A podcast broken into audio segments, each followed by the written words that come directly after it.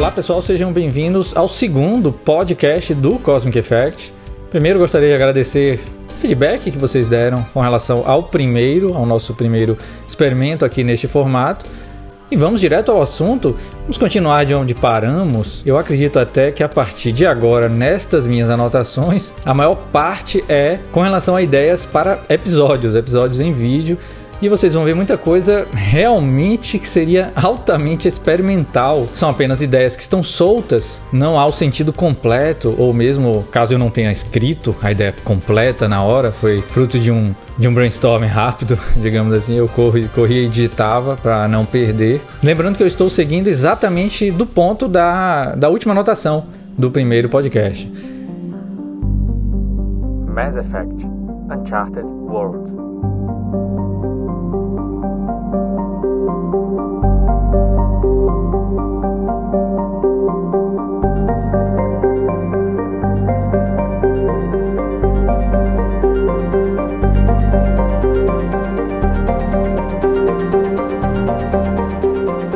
Então, filmar eu mesmo olhando a tela do computador. Ponto e vírgula. Na tela, eu estou discutindo comigo mesmo num episódio. Ou seja, tem de fazer um vídeo já com montagem de mim mesmo, falando comigo mesmo. Então, eu, no plano fora do PC, discordo dos outros dois Erics. E aí começa o episódio sobre Portal. Sério, é isso que tem. Eu sei que tá confuso, mas eu acho que quando Portal apareceu no final, dessa, dessa nota, pessoal, vocês talvez imaginaram os portais de Portal. Será que algum de vocês não jogou Portal? Eu acho que não. É um, um, um título importante, diria eu, para os videogames em geral. É um jogo da Valve que brinca com a ideia de, de, de enfatizar excessivamente enigma de cenário. É, se eu não me engano, ele era um spin-off de Half-Life. Era uma brincadeira, eu já não lembro exatamente, mas vocês sabem, se a gente lembrar da primeira partida de Portal, mas a primeira mesmo. O jogo é curto, inclusive, mas a primeira partida em que você, eu acho que você acorda num, num pequeno, numa doma de vidro, é, mas parece um banheiro, ou ao menos a doma de vidro, aquela doma de vidro mostra uma estrutura do, de ficção científica mesmo, tipo você está aqui é, em cativeiro, mas está tudo limpo e você pode é, executar todas as suas necessidades nessa pequena doma de vidro. Essa esse é o climão de portal com a trilha sonora bem ambiente assim. E de repente você sai da doma, acho que você vê um reflexo de si mesmo e descobre que é uma personagem feminina. E logo, logo você está resolvendo enigma de cenário. Mas os enigmas são realmente brilhantes. Dá para dizer facilmente que os enigmas de Portal rivalizam Rivalizam Ocarina of Time, sabe? Rivalizam Adventures da LucasArts. Tudo em primeira pessoa e um climão de ficção científica muito interessante mesmo. De experimento, aquela coisa de você estar vivendo um experimento. Hello, and again, welcome to the Aperture Science Computer Aided Enrichment Center. We hope your brief detention in the relaxation vault has been a pleasant one. Your specimen has been processed and we are now ready to begin the test proper. E de repente o jogo realmente dá aquela sensação quando você começa a resolver os puzzles. Eles são curtos, são fases curtas. Quando você consegue resolver, é aquela famosa sensação de, de você se sentir ali o, o, o espertão porque conseguiu. E olha só, mais para frente, as últimas fases, realmente sua mente tende a estar aquecida pelas primeiras fases, sabe? Se você pegar um jogador e, sei lá, despejar ele na 12 fase, mesmo que ele entenda as mecânicas, digamos assim, se houvesse um tutorial apenas da mecânica de cada elemento do, da resolução de enigmas, né? a pistola que abre, a, o que abre o portal, as duas cores, tem o lance do, da continuidade de você usar a física, a gravidade, melhor dizendo. Você, você abre um portal no chão, sobe para um, um ponto mais alto do cenário e salta naquele portal. Seu personagem ganha uma velocidade muito alta e você então pode dar um salto aí simulado para rapaz é impressionante e como eu estava dizendo se você jogar você largar um jogador no meio de portal e ele vai eu acho que ele ia, ia travar para sempre e olha que estamos falando de novo de um jogo pequeno de um jogo curto Mas brilhante, brilhante demais mesmo. É, é, garantidamente você vai terminar em uma tarde ou você vai travar. Eu mesmo, se eu não me engano, travei lá pela décima e alguma coisa. O, o clima do jogo é tão, é tão convidativo e até misteriosamente, mesmo sendo um jogo com áreas de spin-off, experimental e tudo mais, é, aí é que tá aquela, é, é, essa magia do, dos jogos de videogame. A história nasce sozinha. Você realmente fica curioso através da mecânica de gameplay, né, da vivência daquelas mecânicas tão brilhantes é, em Portal. Aí você fica interessado. É, aquele famoso e simplório interesse de saber o que é que vai acontecer no final. Bom, e o final de Portal é um mistério que precisa ser mantido é, fechado a sete chaves. Para você que não jogou, eu não vou fazer, eu não vou estragar um momento tão importante na vida de todo jogador de videogame aqui neste podcast do Cosmic Effect. Portal Self Esteem Fund.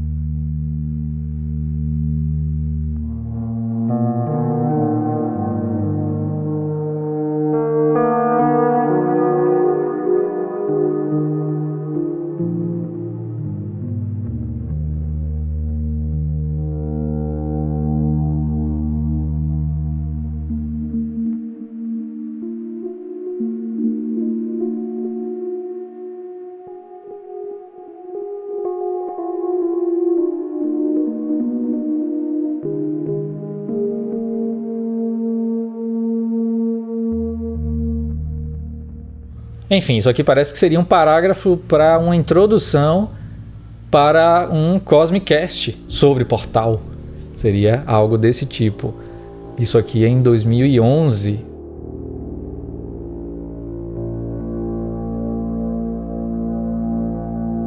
Usar música pop dos anos 80 com traços de game music. Literalmente é um item das minhas notas. Estou aqui literalmente com vocês agora, refletindo sobre o que eu quis dizer com usar música dos anos 80 com traços de game music. Usar aonde? No episódio de Portal, deixa eu ver, já que está, é uma nota próxima. Bom, não deixa de ser interessante. Usar música pop dos anos 80 com traços de game music. inclusive, isso aqui tem a ver, veja bem, veja que curioso. Isso aqui tem a ver com a época em que o YouTube não era tão dramático com o copyright ainda. 2010, 2011, né? Então, a ideia de eu não escreveria hoje uma nota dessa para os nossos episódios, ou seja, usar a música pop está descartado. Tem de ser uma menção muito rápida, uma, uma reprodução né, muito rápida num episódio, para não ter o problema de copyright que existe hoje. então isso aqui está realmente descartado, ficou para o limbo. Cosmic Fest. Olha, isso aqui é quando existia o spin-off da série Cosmic Cast. Os amigos que nos acompanham há mais tempo lembram de que tentei fazer uma subsérie é, depois do Cosmic Cast chamada Cosmic Fest, que seriam episódios mais rápidos para eu poder ter mais vídeos, né? É, produzir mais vídeos e não deu certo. Não deu certo quando eu fiz, se eu não me engano, o Cosmic Fest sobre Adventure, o jogo de Atari Adventure e o episódio tinha 25 minutos, era uma super produção, abre aspas, né? Pra época, pelo menos, no, no, no Cosmic Effect. Bom, eu acho que essa ideia de Cosmic Fest, muitos de vocês vão achar super interessante. Olha só. Jogar todos os Final Fantasy rapidamente e pedir para sugerirem por onde começar, por qual Final Fantasy, afinal, eu deveria jogar primeiro. Entendi, eu acho que eu lembro disso. A ideia era eu fazia um, faria um episódio onde eu meio que jogava muito rapidamente os 12 Final Fantasy na época, ou 13. É, eu acho que estava prestes a lançar o 13. E no final apareceria em câmera, provavelmente. E aí, de todos estes, qual, qual que deve ser o primeiro para eu jogar? profundamente. Qual é, qual, qual é a ideia disso aqui? É porque é, eu nunca joguei um Final Fantasy por inteiro. O, o, Final Fantasy que eu joguei por mais tempo foi justamente o 12. É, tá aí, é justamente. Deve ter sido na época que eu escrevi isso, o 12 no PlayStation 2. Só que, só que eu estava jogando World of Warcraft. nessa época. E então World of Warcraft começou a tomar uma dimensão muito grande é, de tempo. Isso é uma, uma história, inclusive, que daria um podcast muito interessante, acredito eu, sobre a minha relação com World of Warcraft durante um período. Mas sim foi exatamente quando World of Warcraft tomava tempo de todos os outros jogos, ou seja, eu percebi que estava deixando a cultura do videogame para a cultura de um único jogo. Isso não me agradou. Ainda que tenha me agradado sim a experiência de jogar World of Warcraft, jogar um MMO, né? Enfaticamente, com guilda, com um personagem que se desenvolvia diariamente, né? De fazer as, as raids, as raids no final de semana com a turma que não chegava a tempo e todo mundo ficava irritado é, no Skype ou em outra ferramenta que eu não me lembro mais, uma ferramenta Ventrilo, se eu não me engano, acho que era o nome da ferramenta, de chat, de, de chat vocal, né, de áudio, não sei porque não usavam Skype, essa ferramenta era alguma coisa meio hipster ali entre a turma dos MMOs e eu também usei, tinha de usar, né? E Final Fantasy XII foi um jogo que eu comecei e gostei bastante, achava super bem feito, é, achei o combate muito interessante. E eu sei que Final Fantasy tem toda essa cultura que gira em torno dele. Já tentei jogar o primeirão mesmo, na época dos emuladores, no Nestopia, né, no Nintendinho. Assim, me dediquei um pouco mais a uma sessão de emulador, mas as sessões de emuladores costumam ficar frívolas e foi o que aconteceu também. E naturalmente já queimei a ISO de Final Fantasy VII.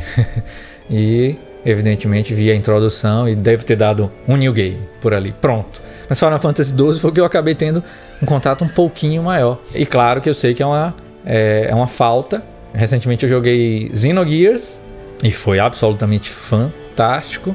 Chrono Trigger eu joguei há bastante tempo. Eu tô falando desses RPGs muito populares, eu sou o cara que não busca os jogos populares por natureza, como até vocês percebem facilmente.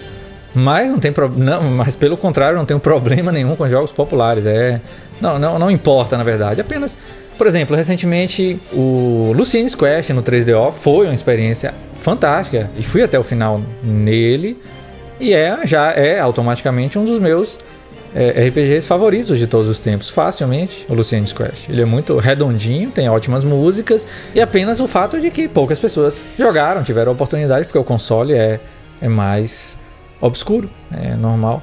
Mas tá ali junto com Chrono Trigger como um dos favoritos pessoais, como. No meu caso eu tenho, assim como você, o, aqueles mais obscuros que a gente gosta mais. No meu caso é com Sword of Vermilion, com Phantasy Star, Fantasy já não é obscuro e tal. E também muita coisa western, eu divido bem, eu acho, entre os japoneses e depois os western, porque eu tive PC e joguei no PC por muito tempo, depois de 94, então... Bom, mas é isso, Final Fantasy, Final Fantasy... É um vídeo até interessante, seria um episódio interessante. Passar por todos os Final Fantasy, ó. Com agora, especialmente com os Everdrives, naturalmente isso aqui eu estava considerando a emulação, mas com os Everdrives aos pouquinhos chegando pra gente, vai ser fácil fazer isso. O Overdrive do Nintendinho será importante para o primeiro Final Fantasy, por exemplo. A música de abertura de Final Fantasy, do primeiro Final Fantasy, é realmente de arrepiar. Também tem o Final Fantasy Tactics, que tem Hitoshi Sakimoto na trilha sonora. É, esse daí, inclusive, a gente até anda namorando para jogar esse jogo, para quem sabe fazer um episódio. Bom, Final Fantasy, Final Fantasy. Final Fantasy Tactics Desert Land.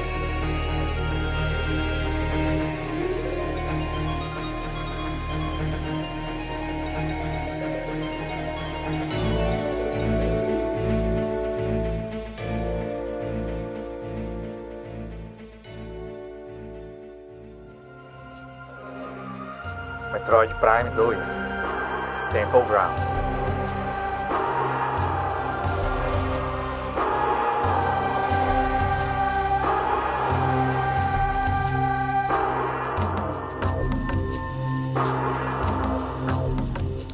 Logo a seguir, Cosmic Cast, dois pontos. Jogos tecnicamente incríveis do Atari.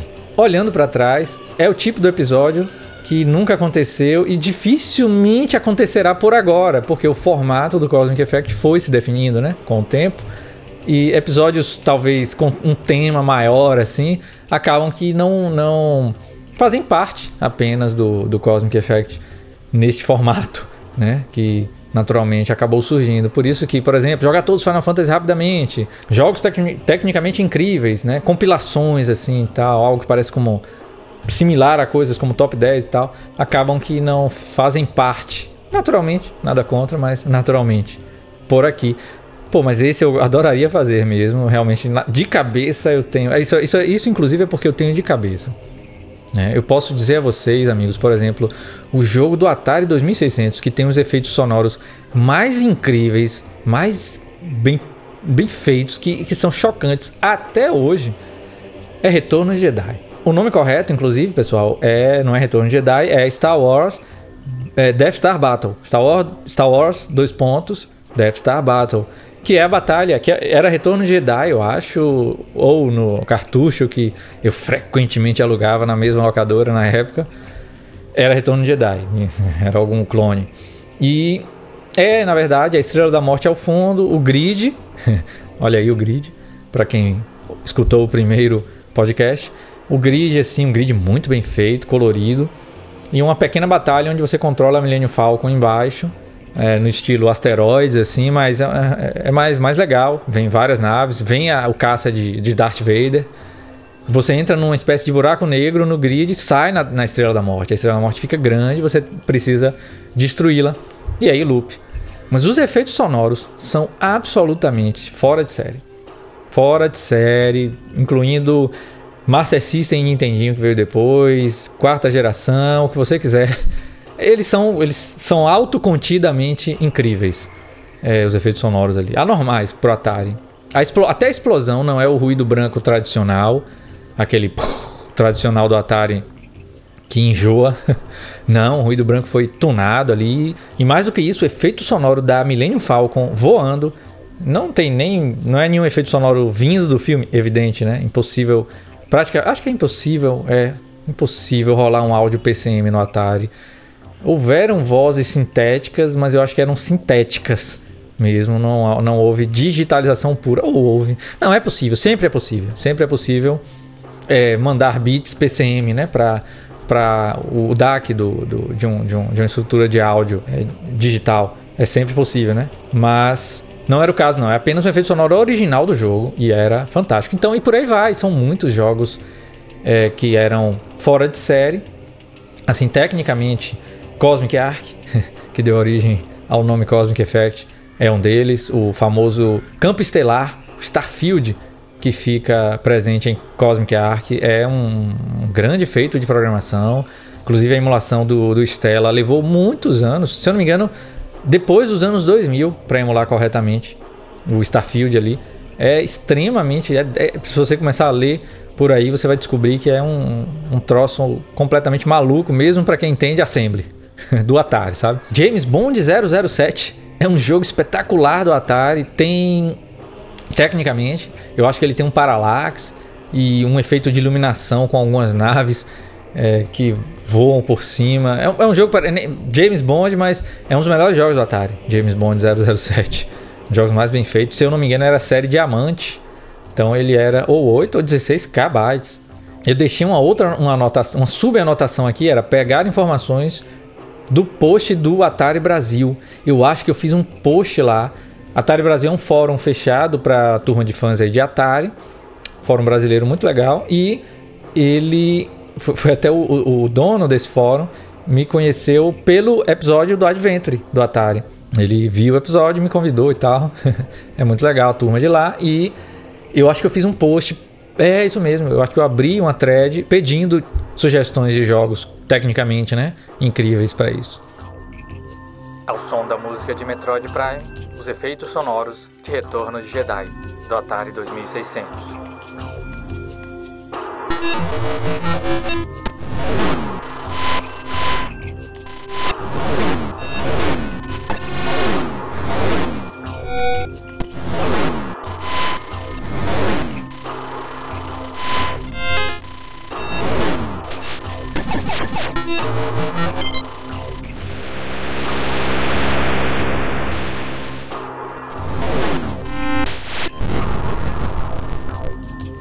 Olha só, isso aqui aconteceu. Telejogo parte 2.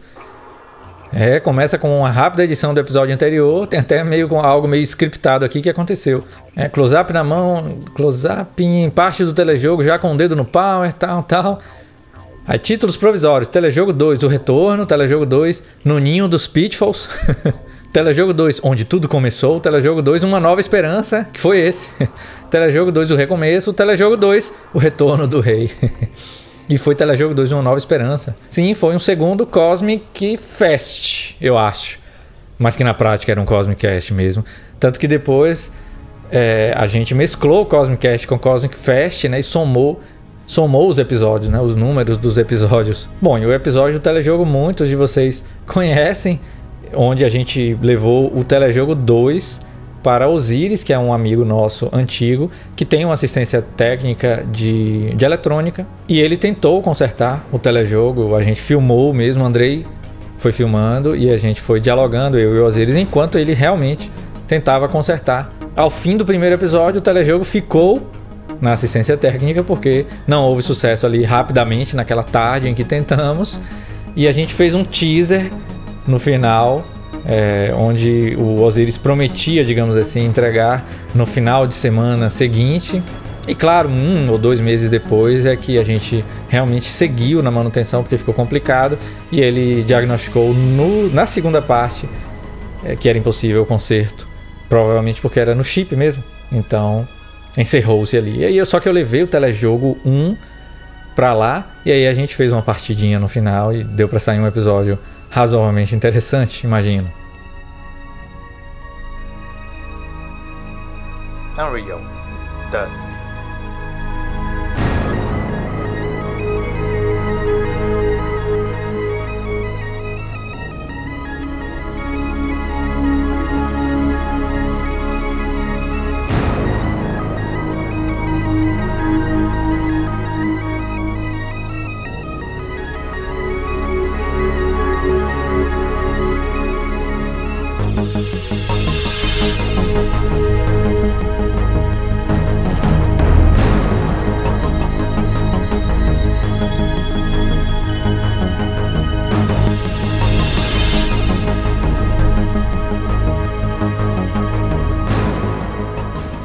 Ah, isso é bem interessante, turma, porque é praticamente um artigo escrito aqui na nota já, e nunca aconteceu.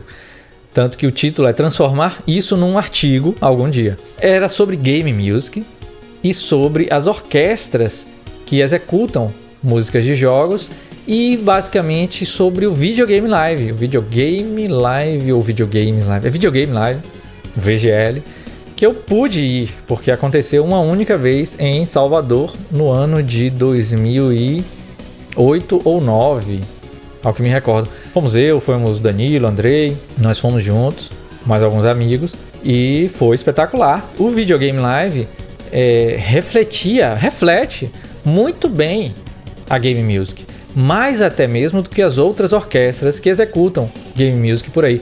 Talvez você não conheça, mas provavelmente sim existem orquestras é, mais sérias, digamos assim, que têm executado músicas de jogos é, fazendo, fazendo turnê e tal. E eu acho que não vem no Brasil ainda. Talvez uma. Uma das mais famosas é a Play, se eu não me engano. Não me recordo dos nomes, porque naturalmente elas não pintam por aqui, mas às vezes a gente, por ler bastante sobre game music, a gente fica sabendo e no YouTube de vez em quando a gente vê alguma gravação amadora e tal.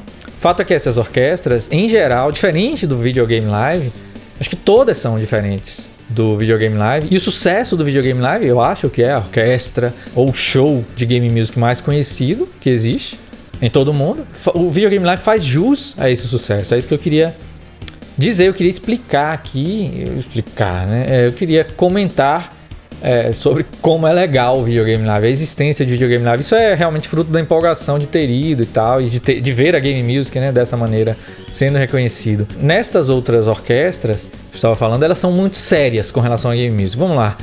o que eu quero dizer? É, a Play, por exemplo, que é o que me recordo mais, aqui eu deixei uns trechos aqui, ó. É, elas não tocam as músicas da maneira. O set de músicos não inclui bateria, por exemplo. Não inclui guitarrista, né? Por exemplo não inclui um baixista, sabe? Então você vai lá, escuta Chrono Trigger, ou seu jogo, insira seu, sua game music favorita aqui, pela orquestra, com aquela performance e tal. Claro que isso tem valia, evidente. Mas veja bem, eu, é, é meio que uma comparação com o videogame live, o que eu estou fazendo agora, não seria o que iria para o artigo. mas aqui falando mais intimistamente, quando eu assisto essas orquestras executando as músicas, é muito bonito, é muito é, é, reflexivo até. Uma orquestra, uma orquestra. Se você nunca viu uma orquestra ao vivo dentro de um teatro, é, é algo que você precisa fazer antes de partir, sabe? Porque é uma emoção indescritível e só tem de ser ao vivo, sem microfones. Orquestras são feitas, são feitas, né? Isso é uma coisa de, de, de centenas de anos. Para você escutar num teatro fechado, sem microfone, sem eletrônica envolvida. Você vai escutar o timbre, o som que veio daquele instrumentista. É, é algo muito humano. Isso não é bobagem, não. É, é importante mesmo você estar lá. Aí você vai sentir. Você vai sentir o som do trombone, do trompete, das cordas. É algo realmente muito humano, da percepção humana. Então, nada mais, nada mais assim de grande homenagem que poderia ser dedicada a game music, é algo do tipo com a game music. E a Play, como já mencionei infinitas vezes aqui, é uma dessas orquestras que faz desse jeito mesmo, um maestro muito cuidadoso e tal. E a performance fica sensacional nesse sentido orquestral. Porém, a game music é que tá. A game music ela tem o seu, o seu papel. A game music ela tem a sua vida dentro da música já. Ela não é a game music apenas. Ela é um tipo de música. E, por isso, bateria é importante. Baixo, um baixista, sabe, no palco é importante para a game music. Mesmo a game music orquestrada ou com áreas orquestrais, como por exemplo Chrono Trigger, Final Fantasy, os mais antigos que tinham bateria lá. bateria mesmo, baixo. E claro, estou falando só de RPGs aí que tem essa tendência, especialmente RPGs com essa tendência, claro, do compositor de Final Fantasy de ser realmente orquestrado e tal. Vamos para os outros jogos, porque eles não só tocam as músicas destes RPGs, tocam Sonic, tocam Mario, todos estes têm bateria, tocam OutRun. Um OutRun sem, sem bateria e sem baixo não existe. Um Sonic, um Mario, o Mario tem que ter baixo. Tem que ter. E muitas músicas destas combinam com guitarra, com guitarrista. E aí entra o videogame live. Eu, eu não sou o maior fã, eu não sou nenhum, vamos dizer assim, maior fã não, mas eu não sou um, nenhum fã anormal de guitarra, por exemplo. Até porque eu sou um tecladista, aquele cara que fica ali atrás, cheio de eletrônica, né? Naquele instrumento é, geek que é o sintetizador. Mas eu reconheço muito bem que o guitarrista pode, aliás, muitos solos que nós que tocamos sintetizador fazemos são inspiração, são é, é, é, é uma coisa a se admitir mesmo. E todo tecladista sabe no fundo, admite no fundo que ele sim adora quando o guitarrista faz aquele solo com um leve overdrive ali na, na guitarra dele. E a gente faz isso muito no sintetizador, usando os recursos do sintetizador e os timbres que são lá um pouquinho similares a uma guitarra solando, sabe? O videogame, o videogame live tem isso tudo, com o talarico lá. que é um guitarrista, né? Que é irmão até do cara do Aerosmith, ou primo do cara lá do Aerosmith. Enfim, o que eu queria colocar é que a Game Music está muito bem representada ao vivo com o videogame live. Era isso. Na época eu tinha mais informações sobre isso porque estava fresca aí da performance do videogame live aqui. Então acho que era por isso. Super Turrican Bionic Action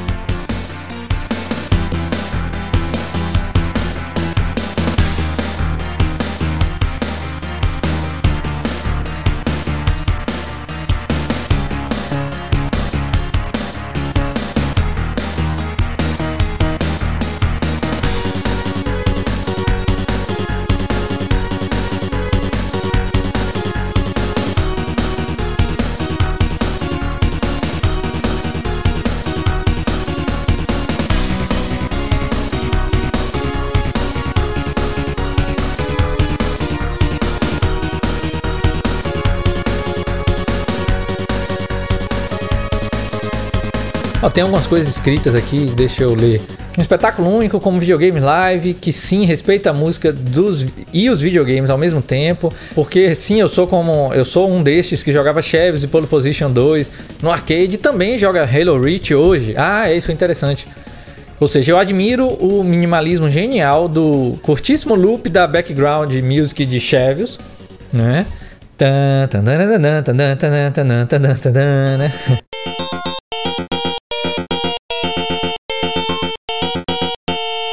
E sim, ah, eu tô me referindo até ao, ao loop, que é a trilha sonora de Chaves, né? Que é aquela música quase que inassoviável aqui, se é que existe essa palavra, inassoviável. Que é impossível de fazer aqui, eu não vou nem fazer. Provavelmente eu toque agora para vocês rapidinho.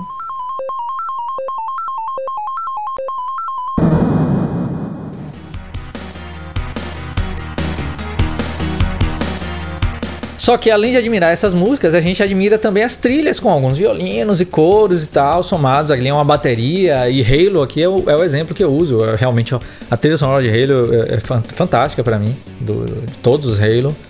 Acho que na época eu tava jogando Halo Reach, ou, ou seja, videogame é a música de pole position, de Pac-Man, é aquela vinheta de Donkey Kong, e também é a música de Halo Reach, sabe? É a música de Final Fantasy, são as músicas da banda da SEGA, que tem aquela pegada é, rock and roll japonês, digamos assim, o power rock, que é como eu conhecia, né, inspirado muito no Cassiopeia, mas todos eles japoneses se inspiram muito no Cassiopeia. A Cassiopeia é uma banda japonesa famosa, a qual sou muito fã aqui desde a década de 80, a ponto até de termos os vinis aqui. Antes das músicas de jogos que passaram a ter orquestra real mesmo ali na, na geração do quando começaram os consoles de CD e mais recentemente nos jogos mais atuais mesmo aí no, no 360 nessa geração na sétima. Mas eu já gostava de música orquestrada é, ou seja música com uma orquestra filarmônica por trás ou não filarmônica por conta de trilha sonora. Eu coleciono trilha sonora né, de cinema.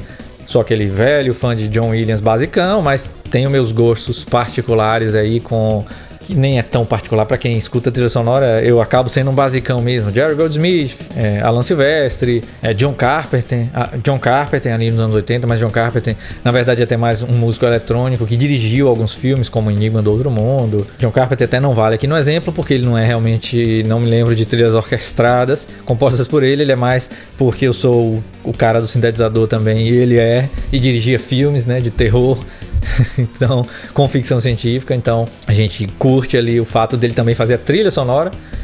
Você fica assim, pô, eu queria ser esse cara.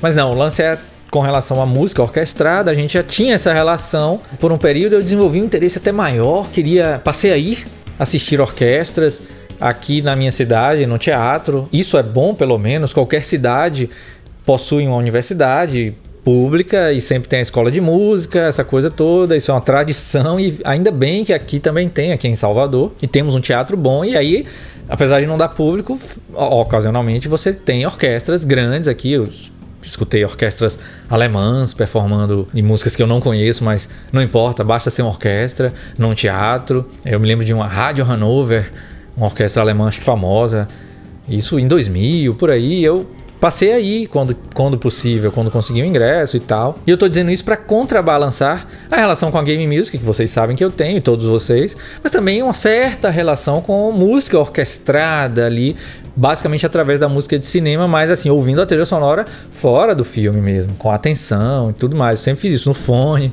Mesmo ainda quando eu era adolescente, eu comecei a fazer isso. Gravava a trilha sonora dos VHS que eu locava, especialmente os end credits, né? A, a, o período do final do filme, os créditos. Então eu pegava lá meu videocassete hi-fi, conectava no input do meu som e comprava uma fita Sony UX é, e gravava lá com o Dolby ligado e ficava perfeita a gravação. E eu podia ouvir pelo menos aquela. Normalmente a trilha sonora dos créditos dos filmes eles fazem uma composição eles juntam muitos temas ali, fazem um, uma colcha de retalhos e aí a gente tem a trilha isolada dos efeitos sonoros, né, do diálogo para escutar. Isso quando a gente não cons conseguia comprar um CD, que antes da internet era difícil comprar CD de trilha sonora. Ó, para reforçar ainda mais isso, me perdoe aqui esse side track no assunto. Em 2002, eh, um amigo me convidou, um amigo que tocava teclado e tal, eh, ele me convidou para participar de uma, de uma ópera, veja bem, como figurante de uma ópera. A ópera chamava Parsifal. Eu absolutamente não escuto ópera nem nada, ainda mais até aquele ponto. E não tinha nenhum interesse, né? Aí também é um pouco demais. Mas ele me chamou pelo seguinte: ele, ele também curtia sintetizador, eu não tenho contato mais nenhum, sequer lembro o nome desse cara. Eu, eu acho que eu conheci ele por alguma coisa de videogame, mas ele tinha sintetizador e tal. E aí ele, ó, você, eu vou ser figurante dessa ópera, no Teatro Castro Alves, que é o tal do teatro grande aqui de Salvador. Você não quer ser figurante, não? Aí eu, por quê? Porque eu seria figurante de uma ópera, mesmo, sei lá, de graça, pra gente ouvir a orquestra tocando nos ensaios. E é uma orquestra de outro país, alemã. É, eu acho que era alemão. Isso, alemão, porque o diretor dessa ópera era alemão. Os atores eram alemães também. Aí eu, opa, aí sim foi interessante. E fui. Fui, pessoal, e fiz isso. É uma coisa muito estranha. Eu tenho até alguma foto, porque isso foi 2002 e a internet já existia. E tinha aquele site Geocities lá do, do, teatro e tinha uma foto, um thumbnail, sabe? Que eu tava ao fundo. Eu, eu, acho que eu salvei essa foto. Eu acho que nem tá online isso mais. O fato é que foi sensacional eu ter sido figurante. Me atrapalhou muito na faculdade. Eu tinha que filar aula, matar aula, né? dependendo aí da localização nossa, sua no Brasil. e eu perdi realmente um, dois meses de terças e quintas-feiras. É, isso, eu estudava à noite e fazia análise de sistemas, né? E perdi terça e quinta-feira de aula. Eu fazia umas cinco disciplinas nessa época. Na, é, na, verdade, esse ano foi o pior ano de faculdade meu, por conta, boa parte realmente por conta dessa escolha de ser figurante dessa orquestra, mas eu não me arrependo. Eu perdi em quatro matérias, acho que das seis que eu fazia, realmente coloco a culpa parte nesse período que eu filei essa perdi essa grande quantidade de aulas, mas era fabulosa, foi fabulosa a experiência. Ó, eu era figurante e foi um péssimo papel como figurante. Eu eu carregava eu e mais seis pessoas, ele, esse amigo meu era um dos, a gente carregava uma cadeira, uma cadeira assim medieval, é, bem pesada, de madeira maciça. Eram seis homens para fazer isso, eu e mais cinco. Né? A cadeira tinha aqueles, aquelas madeiras, aquelas. Imagine uma pá de uma canoa, assim, era para segurar, como capatazes, assim, sabe, de alguma coisa medieval. O problema é o seguinte: o alemão sentava naquela cadeira. Esse era o problema. A cadeira bastavam umas três pessoas, ela já era bem pesada. Mas com o alemão sentado, e aí a gente ensaiava com uma criança era filha de um, uma filha pequena de alguém lá da orquestra. A gente, ela sentava na cadeira e ficava lá se divertindo enquanto a gente levantava ela. Era só levantar, não falava nada. Levantava, andava pelo palco, descia, levantava, pronto. Eu não consigo me recordar do roteiro. Na época eu até sabia alguma coisa, né? De, por, estar, por estar presente nos ensaios. Mas ver a orquestra, esse era o lance. E isso foi realmente um atalho. Por exemplo, tinha orquestra e tinha uma chinesa tocando piano. Uma chinesa, uma, uma moça chinesa que não, eu mal falava inglês com o diretor, que era um alemão que falava inglês, né? Se comunicava com ela em inglês e com muitas pessoas em inglês. Eu vi aquilo tudo em silêncio, quietinho. Cheguei a falar alguma coisa em inglês com alguém, porque dava, dava para falar alguma coisa ali, graças aos videogames, né? Mas eu, meu papel era irrelevante na coisa toda. É, figurante aí é figurante mesmo, eu fiz isso muito bem. Mas e o fato de estar de penetra, como a gente diz por aqui, ali naqueles ensaios foi fantástico. E a orquestra lá no fosso do teatro, né? Há um fosso e a orquestra fica localizada lá. Os ensaios com a orquestra era de emocionar. Porque você vê, vê os músicos performando aquilo e repetindo. Era muito engraçado. Eu que só faço música eletrônica, para repetir, quando eu preciso repetir, eu aperto barra de espaço pego o mouse, volto na barra do timeline da música, barra de espaço de novo. Isso é repetir. Pô, e ver, ver pessoas, ver 12, 20, 30 pessoas parando, um monte de instrumento, a pianista parando, um piano real de cauda, só porque o diretor mandou voltar. Era muito interessante. Eu que legal, vou ouvir de novo aquele cara no violino ali fazendo aquela subida ali. Saí com um bíceps maior do que o outro, porque só podia carregar o alemão com um braço, né? Você fica numa posição. É, e a coisa tem que ser bem plástica lá, pelo menos, né? A roupa era boa, eu gostei da roupa. Eu fiquei com medo disso, porque eu tenho bastante timidez com esse tipo de coisa. Mas a roupa era um grande capuz.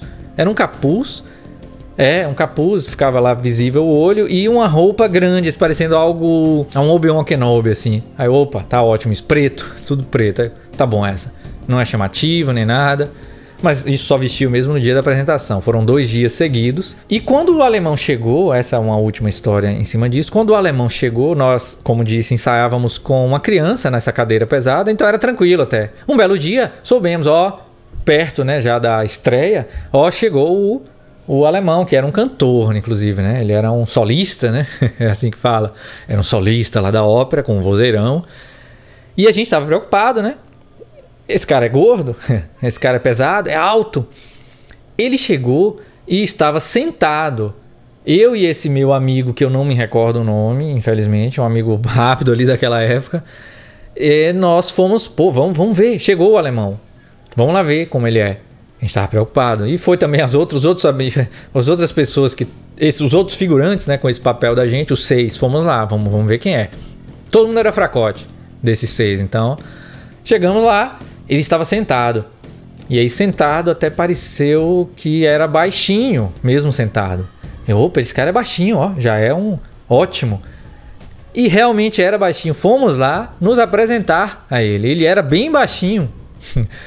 Vai parecer piada agora, pessoal, mas quando ele levantou, ele era baixinho realmente. Bem baixinho. Coisa de 1,60m. É, eu tenho 1,70m. Ok. Ele era 1,60m é alguém mais baixo. Mas era muito forte, muito musculoso, anormal. Para alguém até que é um solista, era muito musculoso. Aí deu uma preocupada. Era visível que ele era muito musculoso assim. Eu não sei se tinha a ver com papel, não tenho a menor ideia. Mas aí a gente riu entre nós porque o acontecido, a gente cumprimentou o cara. Eu acho que eu falei hi, hello, né? nice to meet you, como a gente aprende na escola. E pronto. E ele era duríssimo, ele tentou dar um sermão em nós, porque carregávamos é, e cansávamos com ele. Sim, quando ele começou, a, teve um ensaio com ele e era, foi terrível esse ensaio. Ele deu um sermão em alemão em nós. É. E aí ele descobriu que eu falava alguma coisinha em inglês e ele começou a falar inglês comigo, foi, o que foi péssimo, porque eu fiquei como um, alguém que se comunicaria com ele e ele era grosseiro, bem rude mesmo, bem, bem grosso mesmo. E pô, ele, o alemão vai falar, vai falar comigo. É, houve sim uns dois ou três sermões que eu escutei dele em inglês assim, o que era realmente meio ridículo da parte dele. Enfim, eu não sou feito para aquilo, mas a experiência valeu de vivenciar ali a coisa da coxia, né, do teatro e, e tal. E foi uma super produção. O nome da, da, da ópera é Parsifal. Eu até passei a gostar de algumas músicas, de tanto ouvir, como qualquer jogo, né? Que a gente ouve a música das fases repetidas vezes. Aconteceu isso com a trilha desse Parsifal.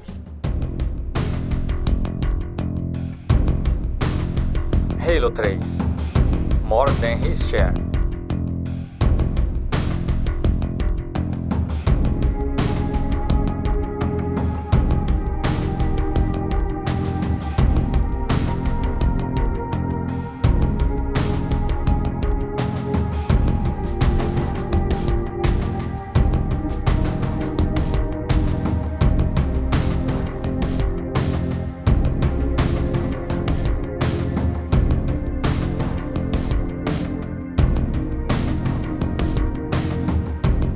Enfim, isso tudo para exaltar o videogame live, exaltar a performance da Game Music com um telão grande atrás, com muita luz e os jogos e os jogos ao fundo daquela performance, ou seja, orquestra, orquestra, sim, baixo, bateria também, guitarra, um guitarrista que sola e agita o público, essa coisa toda, que parece um show de rock, pessoas gritando na hora em, em certos trechos da música ou em, em introduções de música que, que as emocionam e isso tudo fazendo parte da game music, fazendo barulho mesmo. Sabe por quê? Porque barulho, eu até coloquei isso no texto, é interessante, porque barulho faz parte. Barulho aqui, eu me refiro agora aos efeitos sonoros de um jogo. Faz parte da trilha sonora do jogo, de uma certa maneira.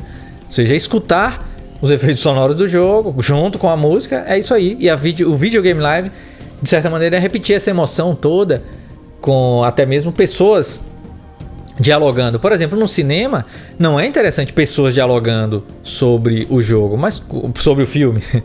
É, a gente pede para que aquela pessoa, por favor, silencie-se. No máximo, o ruído da pipoca pode fazer parte, sabe? O, o, ruído da pipoca pode ser um efeito sonoro aceitável para uma sessão de cinema, sabe? É, é verdade. Quando jogamos um, jo um jogo com um amigo, por exemplo, a gente dialoga fatalmente dialoga. Então, isso é aceitável, digamos assim. Já no cinema, não, não é aceitável. Mas os efeitos sonoros são, faz, faz sempre parte. Então, aquele show do videogame live, quando eu fecho os olhos e me lembro do telão, de, de Shadow of the Colossus, por exemplo, ó, quando, quando tocou Shadow of the Colossus, foi um espetáculo. É, na época eu jogava World of Warcraft, tá aí. E World of Warcraft teve um switch de World of Warcraft, tocou uma das minhas favoritas lá. Ah, pô, sim, falei com meu amigo do lado, assim, pô, que massa, que legal. Olha lá e tal. E aí o ruído é geral, né? Outras pessoas também falaram, olha que legal ao mesmo tempo, e dá aquele noise ali de pessoas, de, de jogadores de videogame, né? E luz, e, e luz do telão de novo. Na Orquestra Play não tem nada disso, até onde sei, nem o telão. Eu posso estar errado, mas o, a Play ou outras orquestras não tem. É realmente uma coisa muito orquestra mesmo, apenas a, a execução da música do jogo. Veja bem, isso não é uma crítica ao, ao, ao Play, não. Que nada, pelo contrário, super é sensacional, né? Seria é, assistir a música dessa maneira. O que eu quis dizer, é porque no meu caso aqui, é exaltando, o artigo era sobre exaltar apenas o videogame live e o fato de, de, de, de daquele show ser o show realmente ideal para a execução de uma game music, para a execução ao vivo né, de uma game music é, grandiosa, como qualquer uma delas que a gente gosta. Veja você que eu mesmo faço algo mais como play, guardando as, a absurda é, e abissal diferença de proporção com aquela série Game Música que, que temos feito. Eu toco um piano, uma performance de piano que eu desenvolvo para vocês ali, performance original né, da música, é, utilizando apenas piano e com bastante silêncio.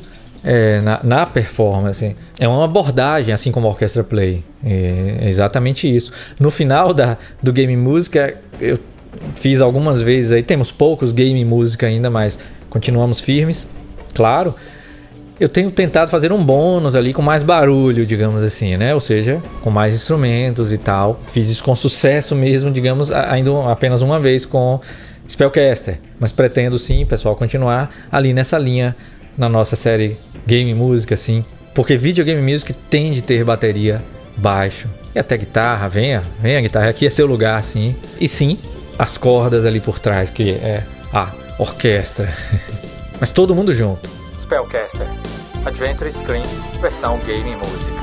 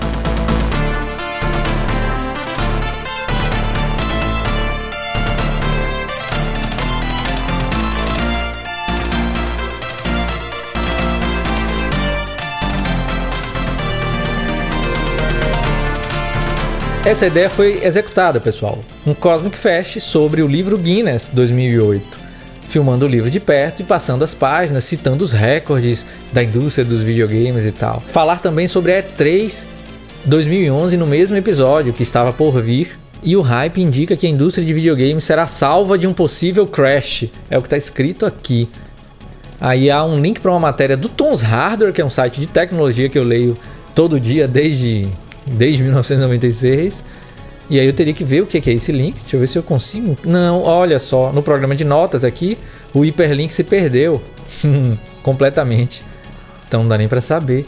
Mas é alguma coisa de 2011 e esse Cosmic Fest acabei fazendo, pessoal. Poucos de vocês devem lembrar ou ter assistido, mas é um episódio muito amador, assim, onde eu, com pouco sentido até, de ser, de existir, eu passo pelo livro do Guinness, esse livro que eu tinha comprado. Eu não sei porque eu gosto muito desse livro.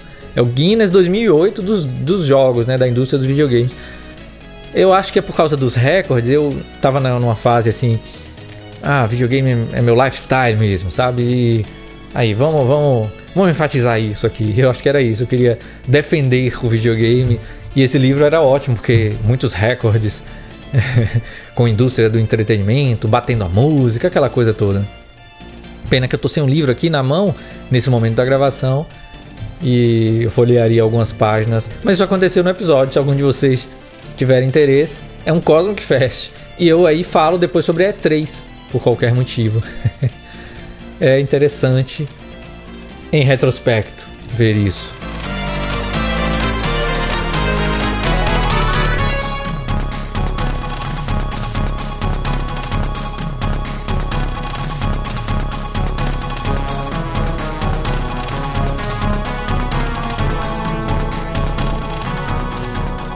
Outra ideia para um episódio em vídeo da época seria pegar as revistas antigas da minha coleção e passar desde as duas edições especiais da Semana em Ação até as EGMs importadas, PC Gamer, etc.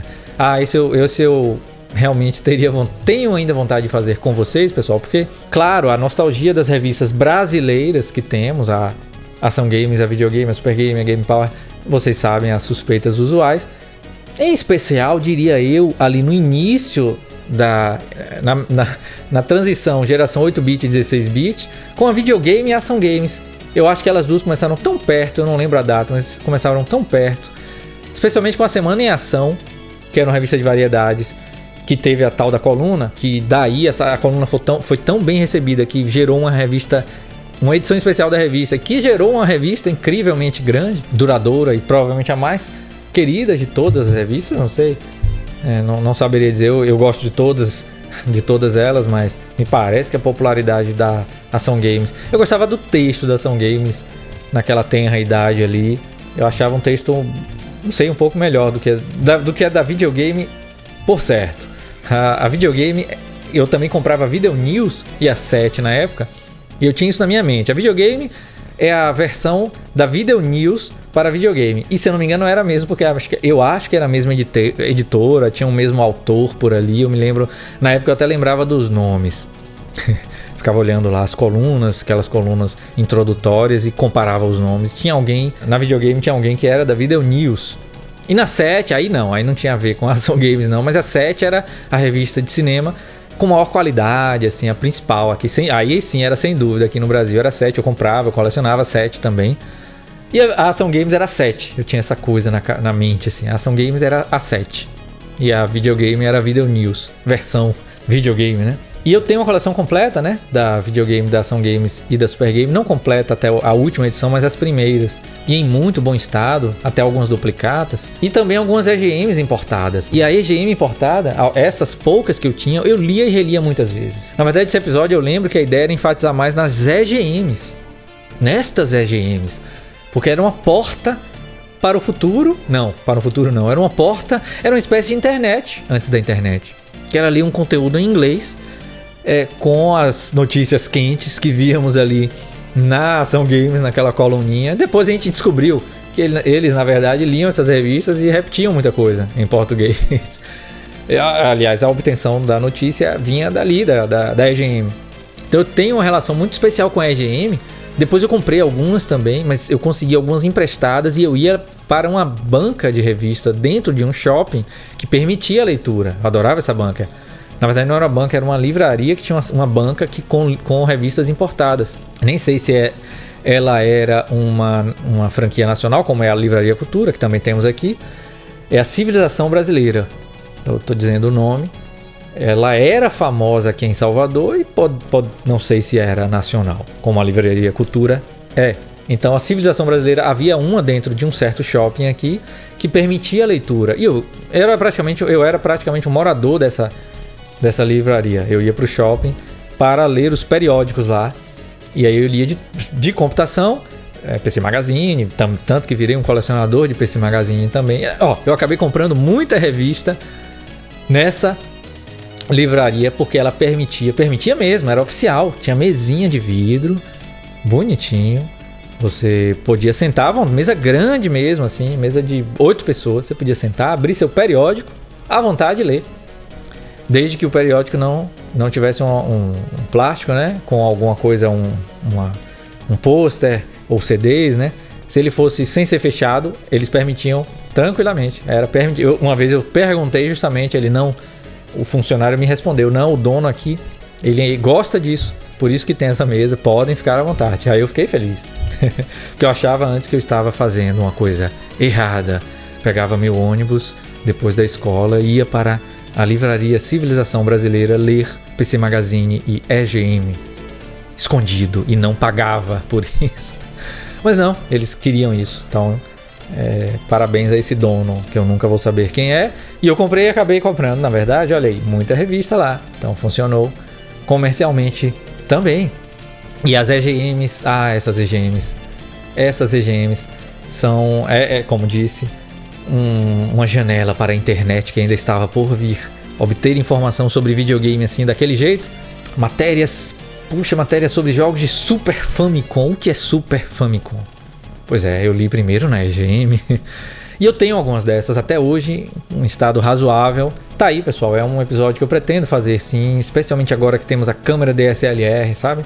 Eu poderia fazer uma coisa bonita assim nessas revistas, levar esse essa brincadeira para um episódio. Tenho certeza que vai ser gostoso.